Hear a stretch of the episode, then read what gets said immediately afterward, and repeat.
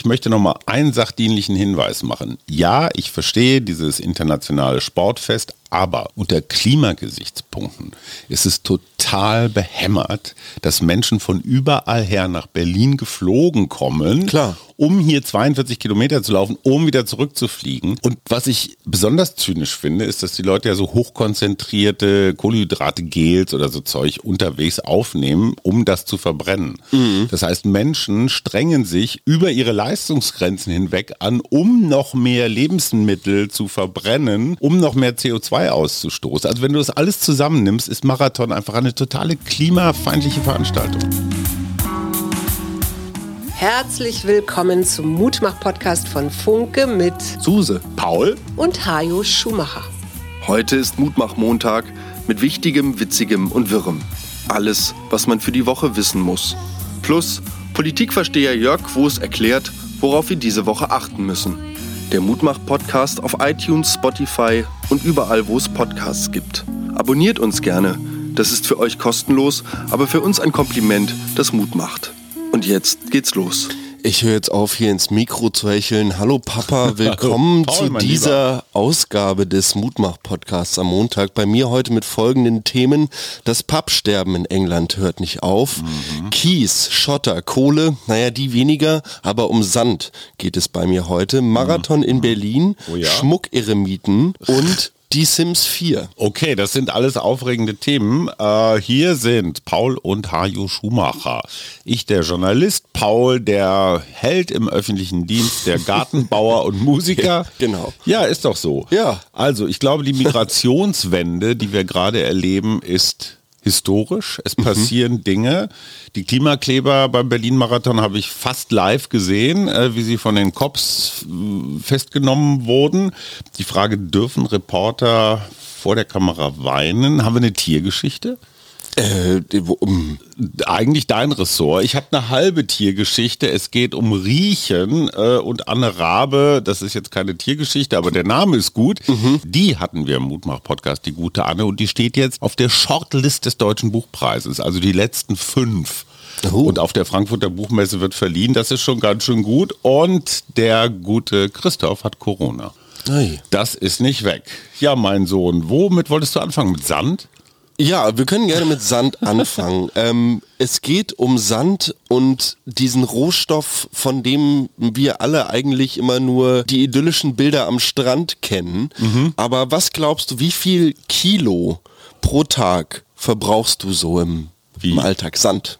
Wie viel Kilo Sand Genau, ich am diese in- Tag verbrauche? Ja, diese in, in Produktionsketten für so. gewisse Stoffe, die man so alltäglich und so. Also, mir würde jetzt nur Schmirgelpapier einfallen als ja. Sandverbrauch. Okay, ich sehr keine unmittelbar. Ahnung, 100 Gramm? nee, mehr so 18 Kilogramm Ich am Tag. Sand pro Tag. Wofür? Globaler Sand- und Kiesbedarf seit 2000 wohl mehr als verdreifacht. Nach Wasser wichtigster Rohstoff moderner Gesellschaften. Ohne Sand kein Beton, ohne Beton kein Bauen. Sand und Kies galten lange nicht als wertvoll. Auf abbaubaren Vorkommen stehen heute etwa Städte.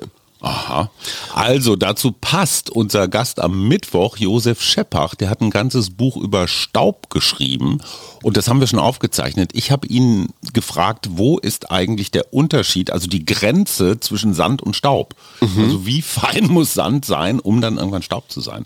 Spannende Frage, hört ihr am kommenden Mittwoch. Entschuldigung, das war jetzt ein sachdienlicher Hinweis. Naja, und irgendwo verschwinden halt kleine Inseln im Meer, Ja. weil diese illegal abgebaut werden. Weil es ja auch nun mal leider so ist, dass der Sand aus der Wüste Mhm. nicht für solche Bauvorhaben beziehungsweise zur Weiterverarbeitung in Beton genutzt werden kann, Weil? dieser rund ist. Ach. Also der schmürgelt sich quasi durch die Winderosion und durch das Aufeinander rumrollen die ganze Zeit rund. Also die der, Körner sind Kugeln. Genau. Okay. Kleine Murmeln quasi, Ja. wenn du so willst. Und Und, der- der, Sand der am Ost- Meeresboden der Ostseesand? oder auch am Boden von Flüssen, das ist quasi fein gemahlenes Gebirge immer noch im eigentlichen Sinne und, deshalb ein bisschen Körniger. ja heterogener einfach von der von der Körnung her. Okay, was lernen wir davon? Warum ist runder Sand nicht zu gebrauchen? Verzahnt nicht so gut. Ach so, mhm. ah, verstehe. Das heißt, der Beton hat dann tatsächlich andere Eigenschaften. Ja. Sand ist nicht gleich Sand. ist, damit spreche ich wahrscheinlich meiner ehemaligen Bodenkunde-Professorin aus der Seele jetzt gerade. Aber es ist wirklich ein unglaublich spannendes Thema und naja, nachdem ich jetzt so verschiedene Prognosen auch zur Baubranche gehört habe ja. und dass diese gerade so ein bisschen einbrechen soll, ich habe irgendwie auch letzte Woche, was jetzt Berlin und den Großraum hier angeht, gehört, dass bis zu 700.000 Wohnungen fehlen, die Vonovia mhm. aber jetzt gerade mal so bei 60.000, die sie jetzt gerade noch so im Begriff war zu bauen, gesagt hat, hm, nee. also müssen wir auch noch mal gucken, so und äh, ja, dass die auch gerade ein bisschen in Schwierigkeiten stecken und deshalb auf jeden Fall ein ja ein Thema, was uns auch in der Zukunft und da bist du wieder bei der Migrationswelle definitiv beschäftigen wird. Und das ist ein Punkt. Wohnungsmangel ist einer von ganz vielen Gründen, warum, und jetzt sind wir beim Thema Migrationswende, und das ist das, was mich gerade echt umtreibt. Äh, Wohnungsmangel ist einer dieser, ich sag mal, Motivatoren, warum Menschen sagen, so, es reicht jetzt mal mit der Migration, wir haben zu wenig Wohnungen. Wir erleben gerade in Europa und in Deutschland auch etwas, das ist neu, weil die Verhärtung der Asylpolitik, der Migrationspolitik wirklich überall zu greifen ist. Selbst in Frankreich heißt es, wir nehmen keine Menschen mehr aus Lampedusa auf. Wir kennen es aus Skandinavien, wir kennen es aus Osteuropa. In Belgien sollen keine jungen Männer mehr untergebracht werden. Und du merkst auch hier in Deutschland, wie selbst die Grünen, also Habeck hat auch schon gesagt, ey, das geht so nicht weiter. Ähm, das wird ein richtig harter Kulturkampf, auch deswegen, weil die AfD dieses Thema ja immer am Kochen gehalten hat, auch mhm. in den Jahren, als nicht so viele kamen. Mhm. Und jetzt sind sie halt diejenigen, die sagen können, haben wir ja schon immer gesagt. Mhm. Und das zeigt natürlich ganz exemplarisch Umgang mit der AfD. Ich kann noch so viel von Brandmauern erzählen oder so, aber am Ende muss die demokratische Politik die Probleme lösen, Ne? Mhm. Migration wahnsinnig schwer zu lösen. Also es gibt keinen Magic-Schalter oder sowas. Aber wenn du es nicht tust, machst du die AfD stark. Das hat was mit Politik zu tun und Voll. nicht immer nur mit Nazis raus oder so. Mhm. Und sag mal jetzt du, ne, als, als, als junger Mann, du kommst aus Eritrea, Mhm. Deine ganze Familie hat alle ihre Hoffnung, alle ihre Ersparnisse dir mit in deinen schweren Rucksack gegeben. Du versuchst mhm. zwei, drei, viermal übers Mittelmeer zu kommen, wirst zurückgeschubst und versuchst es dann nochmal, brauchst wieder Geld. Also du bist Monate in so einem Überlebenskampf. Mhm. Ist es fair, diesen jungen Männern sind es ja meistens, diese Illusion vorzugaukeln, wenn du es nach Europa schaffst, dann wirst du wahrscheinlich nicht abgeschoben, dann wirst du da irgendwie bleiben. Mhm. Ist es nicht fairer zu sagen, du hast keine Chance, aber wir nehmen so und so viel 100.000 jedes Jahr legal auf? Hm. Also ist diese Härte zu sagen, vergiss dieses ganze lebensgefährliche übers Mittelmeer und 25.000 Menschen sind im Mittelmeer ersoffen. Hm. Seenotrettung hin oder her. Ist es unmoralisch, diesen jungen Männern die Illusion zu geben, du kannst es schaffen? Ja, nee. Ich, wow, das ist echt eine schwierige Frage und eine interessante Frage. Ich glaube, ich würde gerne jedem Menschen die Möglichkeit geben, sich äh, in einer sicheren und behüteten Gesellschaft Klar. wohlzufühlen. Das ist aber ja so eher so Bauchstreichelei, die ich damit betreibe. Ich denke, dass es viele Erzählungen gibt, die auch davon reden, dass man bestimmte Mechanismen innerhalb einer europäischen Gemeinschaft bedienen muss. Also zum Beispiel das, das Fehlen von Ausweisdokumenten mhm. oder das Verkaufen von eben diesen aufgrund mhm. von Geldmangel mhm. und vielleicht dem weiß ich nicht, vierten, fünften Versuch über das Mittelmeer zu flüchten in eine europäische Hoffnung.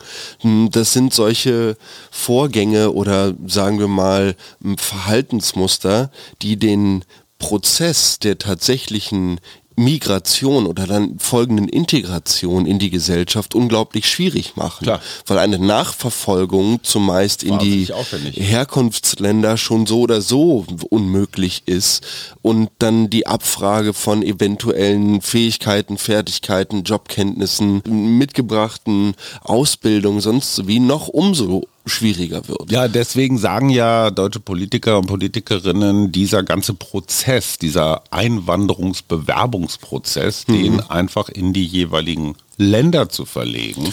So. Mhm. Und alles das, was du sagst, ist richtig. Diese Probleme kennen wir seit vielen Jahren. Klar. Wir erleben jetzt gerade angesichts der bayerischen Landtagswahlen, angesichts der drei ostdeutschen Landtagswahlen in 2024 eine blitzartige Zunahme von Stress.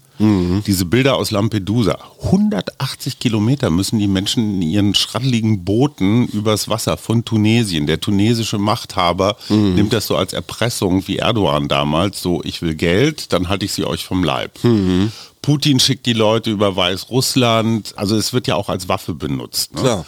Und wenn du dir überlegst, in 16 Jahren Kanzlerschaft war Angela Merkel ihrem Ende nie so nahe wie damals 2015, 2016, ne? als dieses böse Wort vom Kontrollverlust die Runde machte. Und in Deutschland hast du natürlich jetzt leider eine Innenministerin, die das nicht besonders entschieden angeht, weil sie gleichzeitig noch in Hessen Wahlkampf treibt, was eine bescheuerte Idee ist. Du wirst an den Punkt kommen, wo die erste Turnhalle wieder zweckentfremdet wird als so Aufnahmelager.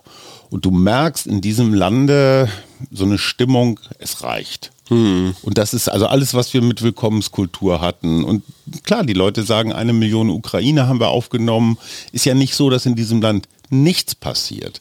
Und es wäre auch unfair, alle Nazis zu nennen, die sagen, wir müssen das jetzt hier irgendwie mal in den Griff kriegen. Weil wenn wir es nicht in den Griff kriegen, dann wird der Höhenflug der AfD weitergehen. Total. So, und damit graben wir uns unser eigenes Grab. Und das ist eine Situation, und der Gauck hat es ja auch gesagt, der heimliche Bundespräsident, es gibt keine moralisch sauberen Entscheidungen. Du wirst irgendwo brutal sein müssen. Und wenn du sagst, so, hier ist jetzt eine Mauer, ihr kommt nicht rein nach Europa, ihr kommt nicht illegal rein, das bedeutet Kriegsschiffe ins Mittelmeer. Das bedeutet, wurmstichige Schlauchboote wieder zurückzuschicken.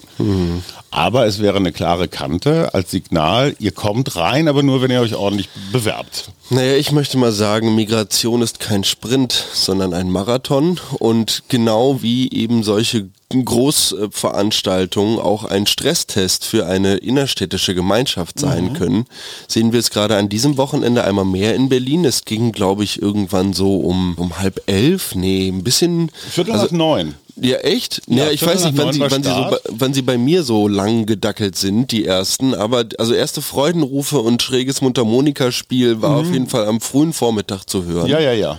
Und ja, seitdem laufen die Menschen munter durch unsere Stadt. Wir mussten so am Übergang äh, des Kuhdamms am Wittenbergplatz einmal kurz über die Strecke drüber. Mhm. Und da gibt's ja wirklich inzwischen diese Fußgängergates. Also es tut mir echt leid. Es hat sich wirklich viel getan. Ja. Früher hat, hat da jemand halbherzig Flatterband hingehängt, Ja, genau, was dann was irgendwie eh um interessierte. 11 Uhr irgendwo auf dem Boden lag. Flatterband ist in Berlin immer die Einladung, hier musst du durchgehen. Ja, genau, das, ist wirklich ganz klare missachte mich. Ja, genau. Steht da eigentlich ganz oben ganz groß drauf.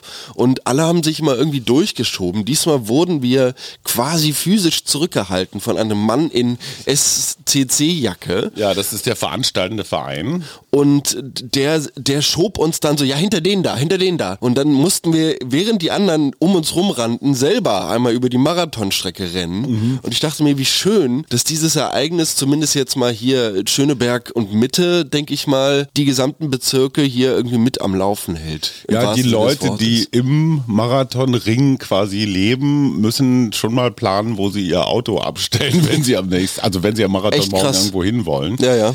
Wir standen, Michael, mein geschätzter Co-Autor vom Krimi, wir haben uns so selber Transparente gemalt, so kleine Pappschildchen, so lieber tot als Zweiter, weil das ist der Titel unseres Krimis und haben halt so ein paar originelle Bilder gemacht und haben tatsächlich die, die große orange Pfütze gesehen, die die Klimakleber so 400, 500 Meter nach dem Start auf die Straße des 17. Juni noch vor die Goldelse gekippt haben. Es war nicht ganz klar, was das sollte. Weil das war einfach nur so, naja, orange Farbe auf dem Boden, da läufst du dann halt durch und dann machst du noch so ein paar Fußstapfen. Also offenbar schien da was schief gegangen zu sein. Ich finde es ehrlich gesagt nicht so toll, ausgerechnet Kenianer oder so, die Kohle äh, zusammenlaufen für ihre Familien in Afrika, denen jetzt den Weltrekord zu versauen. Die standen dann im Tiergarten mit so SEK-Jungs in voller Montur und äh, ja, standen da und guckten, wie Klimakleber dann so gucken. Ach so, die gucken nicht, ja. Nee, die so gucken. ungerührt. Die haben ja. Ja. trainiert, dass sie so bei allen Provokationen ruhig sein sollen und so. Ich habe es nicht genau verstanden. Einer wurde dann noch von der Strecke getragen und so, aber es hat den Lauf offenbar nicht beeinträchtigt. Und wie, wie ich mich so häufig frage, ob das wirklich dem Klimaschutz irgendwie hilft. Apropos Pappschilder. Apropos, ja. In England geht das Pappsterben weiter. Ja. Preissteigerungen, sinkende Einkommen und Streiks. Das Gastgewerbe in England war zuletzt mit immer neuen Hürden konfrontiert. Ja. In der Folge machten hunderte Gaststätten dicht. Es haben bis äh, zum Halbjahr 2023 bereits 383 Pubs ihre Tore für immer geschlossen. Ja. Die äh, Läden werden nicht mehr erleuchtet. Gerade wenn ich jetzt an so ein Ereignis wie Marathon hier denke, heute Abend wird in Berlin wahrscheinlich noch mal ganz schön was los sein, so auf dem Nachmittagabend auch. Die Klar. Menschen werden ausgehen. Auf dem Weg hier ins Studio habe ich so viele verschiedene Fremdsprachen wie schon lange nicht mehr gehört tatsächlich. Marathon ist ein Weltereignis. Voll. Und deshalb, äh, ja, wird hier auch heute nochmal das Gaststätten und das Gastgewerbe so richtig Ja, aufleben. aber nicht die Eckkneipe. Nicht die Eckkneipe. Und das ist ein bisschen schade. Und du hattest in einer, einer der letzten Folgen auch drüber geredet. Die britische Pubkette, wie hießen die noch? Strong? Ja, die hatten diesen Preis nach, nach Füllstand des Pubs. Also je voller der Pub, desto teurer das Bier. Sehen wir damit, dass sich solche Konzeptbars dann besser durchsetzen? Ich Oder glaube, wir müssen uns ganz selbstkritisch fragen, wie häufig gehen wir eigentlich in die Eckkneipe, um mit den Leuten aus unserem Kiez uns irgendwie zu verbinden und soziale Schranken zu überwinden. Viel zu selten. tatsächlich eher selten, vor allem wenn So. ich mich dann auch noch so deppert über irgendwelche Hausmarkenpreise beschwere. Insofern erstmal an die eigene Nase fassen, bevor Ja. man dann hier von solchen Sachen berichtet. Was fällt dir ein, wenn ich an Kotzen und Protzen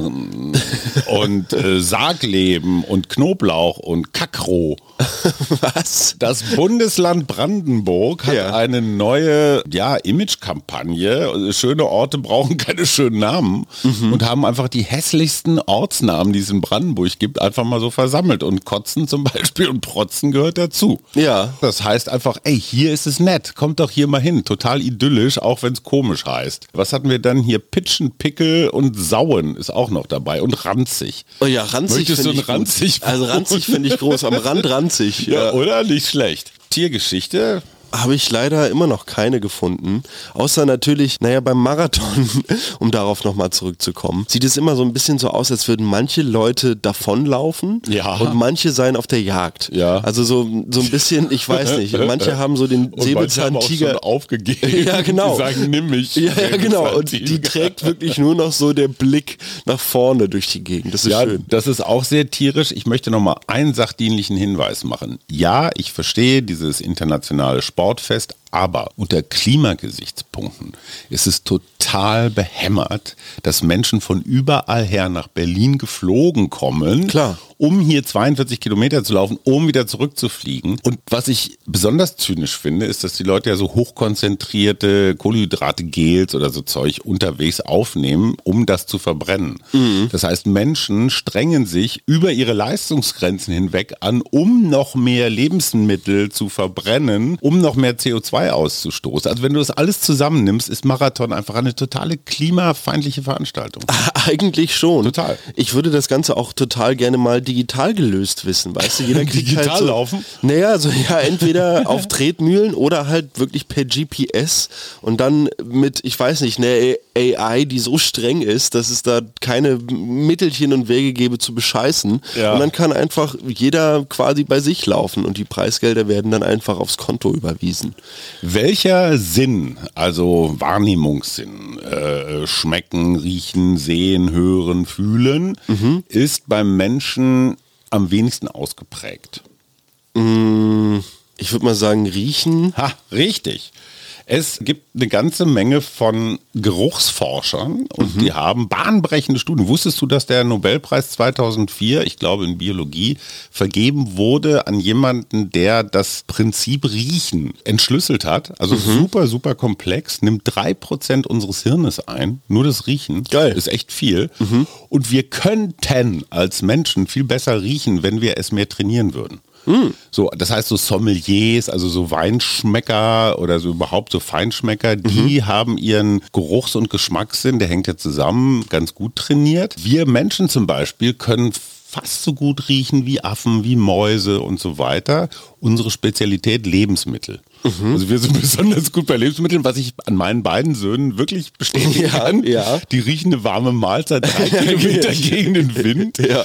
Hunde zum Beispiel sind Spezialisten in Urin entschlüsseln. Ah. Deswegen immer Laternenpfahl unten, ne? Ja. Verstehe. Wenn, da, wenn sie nicht gerade in Kotzen sind in Brandenburg, dann ist da wahrscheinlich äh, Oder in Ranzig. Urin. Das heißt, wir sollten mehr unseren Geruchssinn trainieren. Übrigens wusstest du, dass dein Geruch, dein Paulgeruch, genauso individuell ist wie ein Fingerabdruck. Total, wusste ich. Und deine Staubwolke, jetzt sind wir nochmal bei Josef Schepper vom nächsten Mittwoch, die ist genauso. Jeder Mensch hat eine ganz persönliche Staubwolke. Oh. Weil da sind Stäube drin, die, naja, die stammen jetzt meinetwegen noch von der Arbeit bei dir Ja. oder aus dem Musikstudio. Bei mir aus der Eckkneipe oder jetzt vom Marathon, wahrscheinlich so Dopinggerüche, die dabei sind. Und wenn wir das könnten, wenn wir es besser trainiert hätten, könnten wir uns auch besser riechen. Und ich kenne das so von anderen Menschen, dieses Sprichwort, ich kann den nicht riechen oder gut riechen, da ist was dran. Also deine Mutter zum Beispiel, die könnte ich den ganzen Tag riechen. Ich glaube, das hat gar nichts mit ihr als Person zu tun, sondern es ist einfach nur Riecht der einfach gut. Geruch, der mich seit 30 Jahren an, an sie klebt. Schön. Ja. Total schön. Sommeliers sind der eine Teil der Gesellschaft und Menschen, die sich damit abgeben und äh, Wassersommeliers engagieren, um das Tafelwasser herauszufinden. Nicht wahr. Was man jetzt beim nächsten Bankett irgendwie auftragen könnte. Im 18. und 19. Jahrhundert entwickelte sich aber entgegen der bis dahin vorherrschenden französischen Gartenkultur in Großbritannien unter dem Hohen Adel eine neue Form des Gartens, und zwar der Landschaftsgarten wurde geboren. Es wurde so ein bisschen versucht, quasi diese romantisierten Naturbilder von irgendwelchen Szenerien, wie meinetwegen ein, äh, eine junge Gesellschaft am Bach ein Picknick abhält unter grünen Bäumen am fließenden Wasser Ja. ähm, in einer naturbelassenen Landschaft. Das wurde versucht nachzubauen Ja. im eigenen Park. Ja. Und ein essentieller Bestandteil wurde der Schmuckeremit. Nein, Doch, der lebende Gartenzwerg. Du kennst Friedrich Lichtenstein.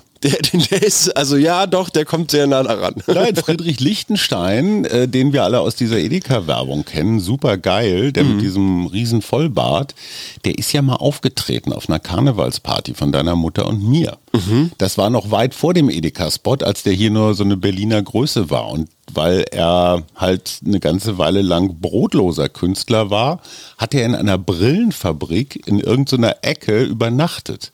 Da hatte er so sich sein Lager eingerichtet und er nannte sich Schmuckeremit Ja. in dieser Brillenfirma. Also er war genauso wie so ein Gartenzwerg ein, ja, ein Dekor. Genau. Also es geht beim Schmuck-Eremiten-Dasein darum, stellvertretend für den Eigentümer des Grundstückes etwas Ursprüngliches, etwas Einfaches, etwas Bescheidenes in den Garten mitzubringen, dieses Element im Garten zu verkörpern. Als Verdi-Vertreter muss ich mal kurz fragen, hat der Schmuck-Eremit eigentlich acht Stunden Schichten oder musste der Also es ging- 24-7 Es wird Garten? tatsächlich in verschiedener Literatur beschrieben, dass das als regelrechte Anstellung oder als Beruf zu verstehen war.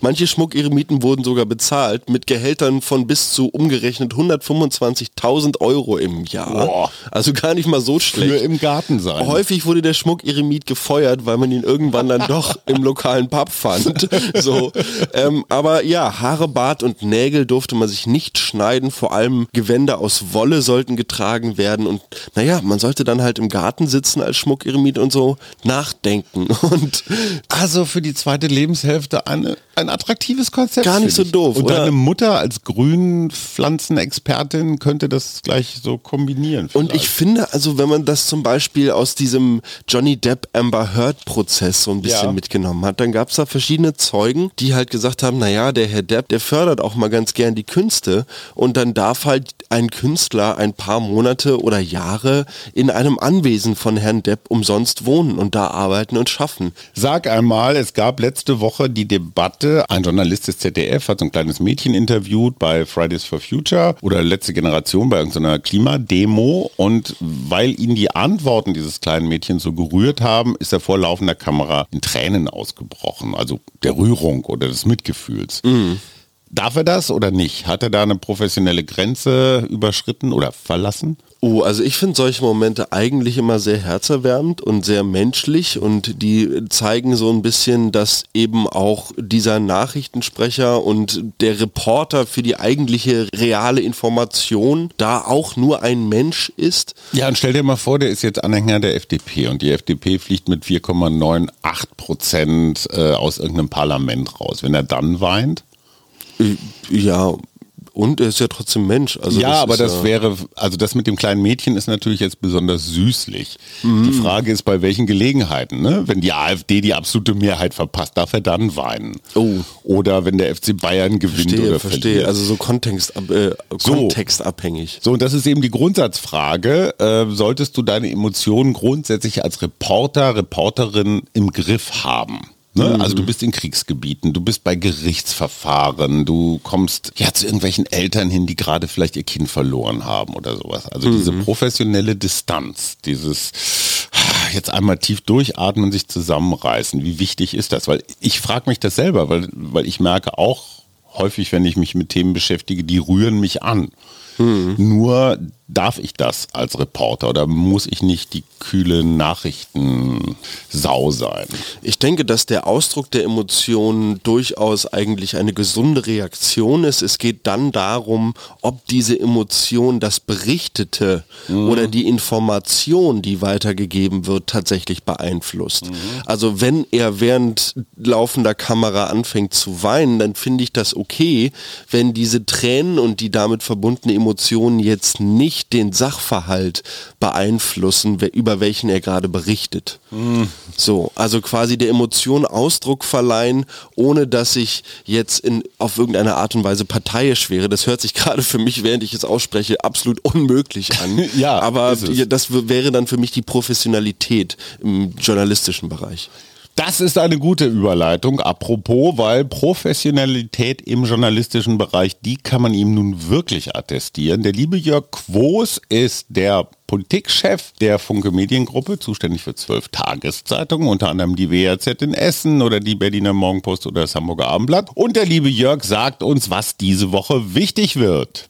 Hallo Hajo, hallo Paul. Was wird in dieser Woche besonders wichtig? Ich finde zwei Themen in dieser Woche besonders spannend. Zum einen, wie sich die Debatte um die doch ziemlich ungeregelte Migration nach Deutschland weiterentwickeln wird. Mein Eindruck ist, dass mittlerweile in Berlin alle Parteispitzen Handlungsbedarf erkannt haben. Der Bundeskanzler sprach davon, dass tatsächlich sehr, sehr viele Menschen nach Deutschland kommen. Das ist im Scholz-Modus ja schon sowas wie ein Alarmruf. Aber noch interessanter finde ich, wie sich Robert Habeck eingelassen hat, der diese Woche erklärt hat, dass sich die Gesellschaft auf moralisch schwierige Entscheidungen vorbereiten muss. Das klingt aus seinem Mund sehr danach, als ob er Weichen stellen will, auch für seine Partei, für die Grünen, dort härtere Bandagen anzulegen und dafür zu sorgen, dass deutlich weniger Flüchtlinge nach Deutschland kommen. Gemeint in diesem Fall natürlich Wirtschaftsflüchtlinge und nicht die, die aus Kriegsgründen um Asyl ähm, ersuchen. Und ich gehe fest davon aus, dass diese Debatte am Ende in irgendeiner Form zu Entscheidungen führen wird, die den Zuzug in irgendeiner Form begrenzen. Und das andere, was ich spannend finde, ist, äh, der Bericht zu Stand der deutschen Einheit, der traditionell kurz vor dem 3. Oktober vorgelegt wird. Und in diesem Jahr werden wir natürlich wieder das hören, was wir die letzten Jahre gehört haben. Es gibt immer noch viel zu wenige Persönlichkeiten an der Spitze von Behörden, an der Spitze von Ämtern, an der Spitze von großen Konzernen, die eine ostdeutsche Biografie haben. Und dieses Mal werden wir dieses Ergebnis das ja wenig überraschend ist, äh, im Zusammenhang mit den unfassbar hohen Zustimmungswerten der AfD lesen und können erkennen, es ist Teil des Problems. Es ist Teil des Problems, dass wir auch so viele Jahre nach der Wiedervereinigung zu wenige Ostdeutsche in Führungspositionen haben. Und auch das ist Wasser auf die Mühlen der AfD im Osten. Und da hat die Politik schwere Versäumnisse begangen und ähm, man wünscht sich sehr, dass man auch so viele Jahre nach der Wiedervereinigung jetzt endlich mal erkennt, dass es total wichtig ist, dass auch Ostdeutsche, also in Ostdeutschland geborene und in Ostdeutschland sozialisierte Männer und Frauen viel mehr Führungskraft und Führungsverantwortung bekommen müssen, damit ähm, dieses Argument bei, dies, bei der AfD immer wieder ins Feld geführt wird, bei den, bei den Wahlkampfveranstaltungen, vor allem im Osten, dass dieses Argument nicht mehr gilt. Es ist nicht zu spät, hierfür einen neuen Anlauf zu starten. Ja, vielen Dank, lieber Jörg. Und sag mal, die Ampel, ne? Letzte Umfrage wieder noch ein bisschen runter. Kommt da nochmal die Wende oder verschwindet die jetzt einfach so? Wie geht es der Ampel in dieser Woche? Befragt man das Meinungsforschungsinstitut INSA, könnte es der Ampel nicht schlechter gehen. Die Ampel kommt bei der berühmten Sonntagsfrage, wen würden Sie wählen, wenn am nächsten Sonntag Wahlen wären, nur noch auf 37 Prozent. Und zwar alle zusammen. Das muss man sich mal vorstellen. Die SPD auf 17 Prozent, die Grünen auf 14 Prozent und die FDP wieder in Richtung der parlamentarischen Todeszone. So niedrig war die Zustimmung noch nie. Das sagt alles über den Zustand der Ampel und man muss sich jetzt Gedanken machen, wie man die nächsten zwei Jahre dann wieder Substanz bekommen will. Denn mit diesen Werten kann ernsthaft niemand bei der Bundestagswahl einen Blumentopf gewinnen. Deswegen wird der Bundeskanzler sich sehr genau Gedanken machen, welche Themen jetzt die nächsten zwei Jahre Priorität haben. Und da wird er, und da ist er Vollprofi, ganz klar erkennen, das Thema Migration ist ein großes, ungelöstes Thema das Reputation kostet den Regierenden. Die Bundesbürger haben das Gefühl, es gibt keinen Plan, wie man die Migration besser steuert, wie man die Kommunen und die Städte entlastet. All das scheint ungelöst und genau hier muss die Ampel jetzt ganz, ganz dringend Antworten finden, wenn sie nicht weiter bei den Werten erodieren will. Ganz herzlichen Dank, Jörg Quos. Seinen Newsletter Berlin Insight äh, kann man kostenlos abonnieren, schreiben wir in die Show Notes. So, mein Sohn, ein Aufruf aus Marokko. Mhm. Unser Freund Youssef, der uns da vor einigen Jahren mal durchs Land geführt hat, sagt, kommt. Also das Schlimmste, was man jetzt tun kann nach diesem fürchterlichen Erdbeben, ist, ist Marokko zu meiden. Hm. Weil wenn die was brauchen, dann ist es Touristengeld. Klar. Das ist schnelles Geld, weißt du, da muss man nicht lange warten, das kommt direkt ins Land. Hm. Äh, und ich, ah, ich bin da so hin und her gerissen, weil auf der einen Seite bist du Katastrophentourist und stehst im Weg rum und frisst den Leuten da vielleicht noch ihr letztes Fladenbrot weg. Hm. Auf der anderen Seite sagen die aber, bitte kommt und bringt die Kohle. Hm. Ja, schwieriges Thema, was man leider nicht mit einer therapeutischen Partnerschaftssitzung bei Die Sims, das Videospiel ja. irgendwie lösen kann. Katharina und ich haben herausgefunden, dass die Sims 4 nicht nur kostenlos als Basisspiel mhm. verfügbar gemacht wurde. Es ist an dieser Stelle keine bezahlte Werbung. Keine, keine Sorge.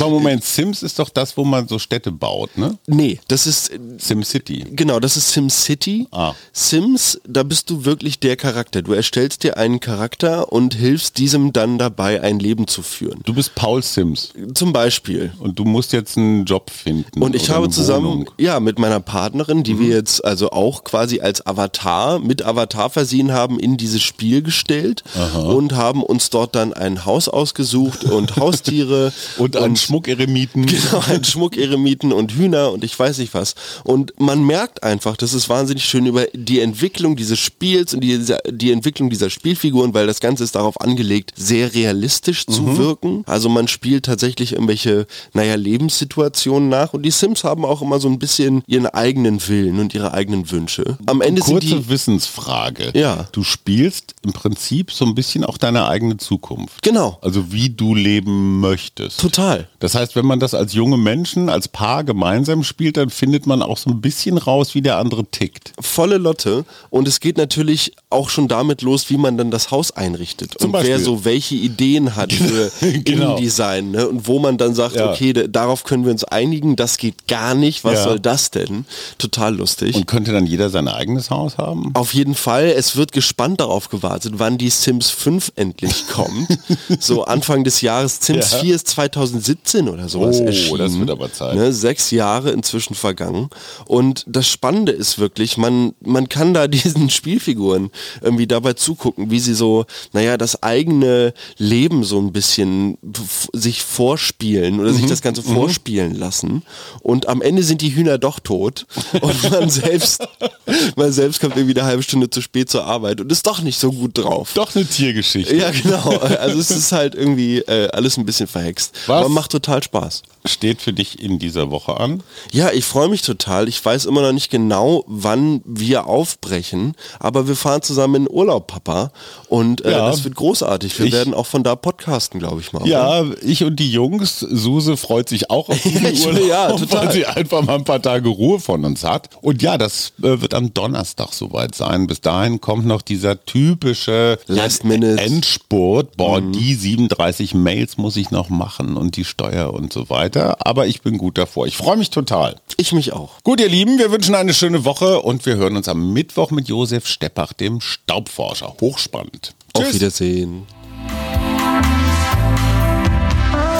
Das war der Mutmach-Podcast von Funke. Jeden Montag, Mittwoch, Freitag ganz frisch. Unterstützt uns bei steady.fm, folgt uns auf Instagram oder hinterlasst gerne eine nette Bewertung. Wir hören uns.